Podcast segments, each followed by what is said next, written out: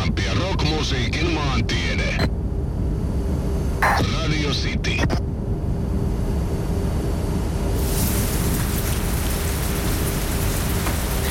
Australia on maailman ainoa valtio, joka kattaa kokonaisen mantereen. Tämän Intian valtameren ja Tyynemeren välissä sijaitsevan maan nimi tulee latinan sanasta Australis tarkoittaen eteläistä. Maanosa onkin ainoa, joka sijaitsee kokonaan eteläisellä pallonpuoliskolla. Australian tunnusomaiset piirteet ovat pitkälti sen luonnossa ja maantieteellisissä ominaisuuksissa. Kuuman, kuivan ja tasaisen maan eläimistöön kuuluu paljon pussieläimiä ja kenguruja. Australia vertautuu kooltaan melko lähelle Yhdysvaltain manneralueeseen. Siitä huolimatta Australian väkiluku on vain noin 25 miljoonaa asukasta. Asutus on keskittynyt suuriin rannikkokaupunkeihin myös tässä tapauksessa. Noin neljän ja puolen miljoonan asukkaan Sydney ja lähes neljän miljoonan asukkaan Melbourne ovatkin eittämättä maan tunnetuimmat kaupungit. Australian pääkaupunki on kuitenkin niiden sijaan noin 350 000 asukkaan Canberra. Jostain syystä Australia on kaiken päälle kunnostautunut maana, josta tulee vuosikymmen toisensa perään loistavia rock-esittäjiä. Ei varmaankaan eniten, mutta laatu on tosiaankin korvannut määrän. Akseli Kuhalampi ja rockmusiikin maantiede. Radio City.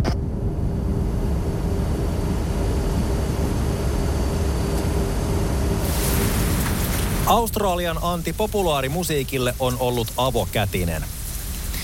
Vain 25 miljoonan asukkaan Australiasta, kun ovat ponnistaneet muun muassa kaikkien aikojen diskobändi Bee Gees, New Wave ja dance rock ihme In Excess, maansa menestynein naislaulaja Kylie Minogue, You're the Voice-hitistä muistettu John Farnham, vaihtoehtorokin dinosaurus Midnight Oil – grungeaallossa sujuvasti surffannut Silverchair. Ja goottirock-piireissä supersuosittu Nick Cave yhtyeineen. Psykedeellisen pop-rockin modernia polvea edustava Tame Pala. Autotallirokin ja psykedelian moderni fuusioituma The Vines. Tällä vuosituhannella hard rockin ilosanomaa vaalineet Wolf Mother, Airborne ja Jet sekä 60-luvun rockin ikoninen nimi Easy Beats. Viimeksi mainittu toimikoon Aasin siltana kohti sitä Australian tunnetuinta rockbändiä, sillä Easy Beatsissä soitti muuan George Young. Sama mies, joka tuli 70-luvulla tuottamaan pikkuveljensä bändiä ACDCtä.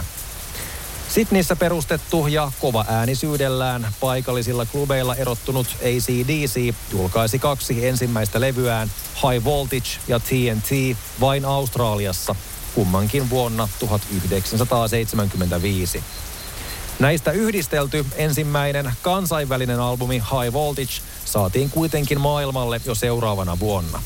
Isosti bändi tultiin esittelemään maailmalle kuitenkin vuosikymmenen lopulla, kun viides kansainvälinen levy Highway to Hell oli yhtyeelle Yhdysvaltain läpimurto. Näinä päivinä hard rockista, klassisesta rockista tai ylipäätään rockmusiikista ei voi edes tehdä top-listoja ottamatta mukaan ACDCtä. Huomioitakoon vielä kerran sekin fakta, että se kaikkien aikojen myyneimmän rocklevyn titteli on yhä ja todennäköisesti aina bändin hallussa. Maailma kiittäköön tätä eteläistä mannerta, jolla esityskelpoista musiikkia ilmaantuu tiheämmin kuin kenguruja. Akseli Kuhalampi ja rockmusiikin maantiede. Radio City.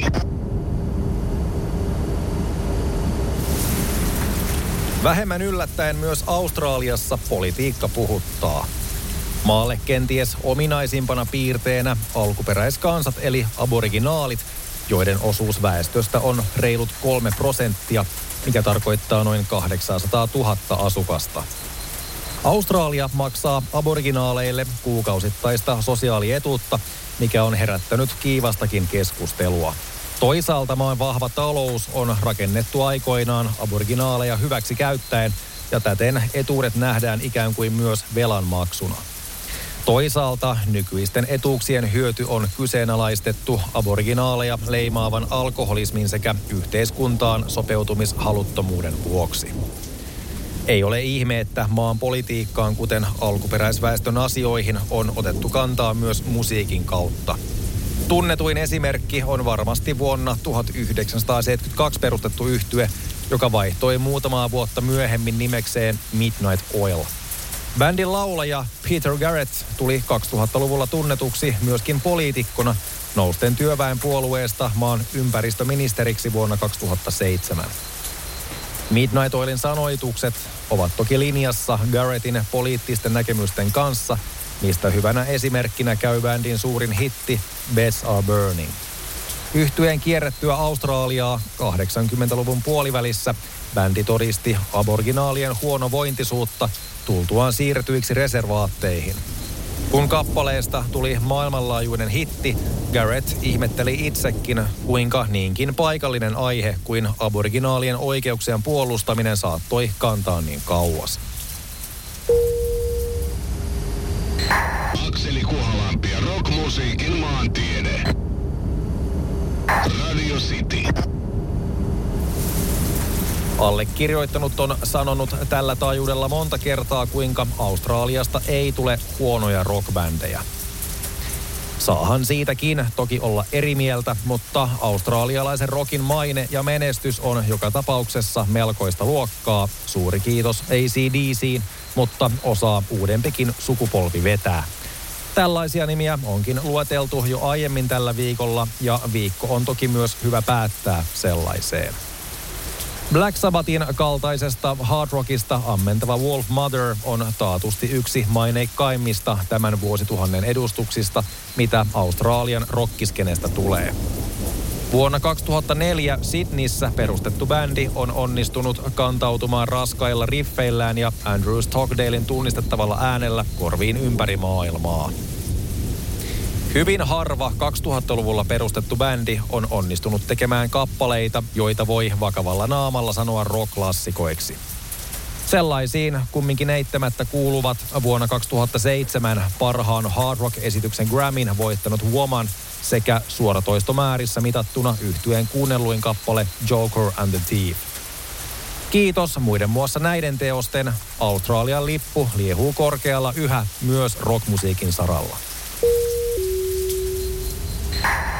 Rockmusiikin maantiede. Maanantaista torstaihin kello 15.30. Radio City.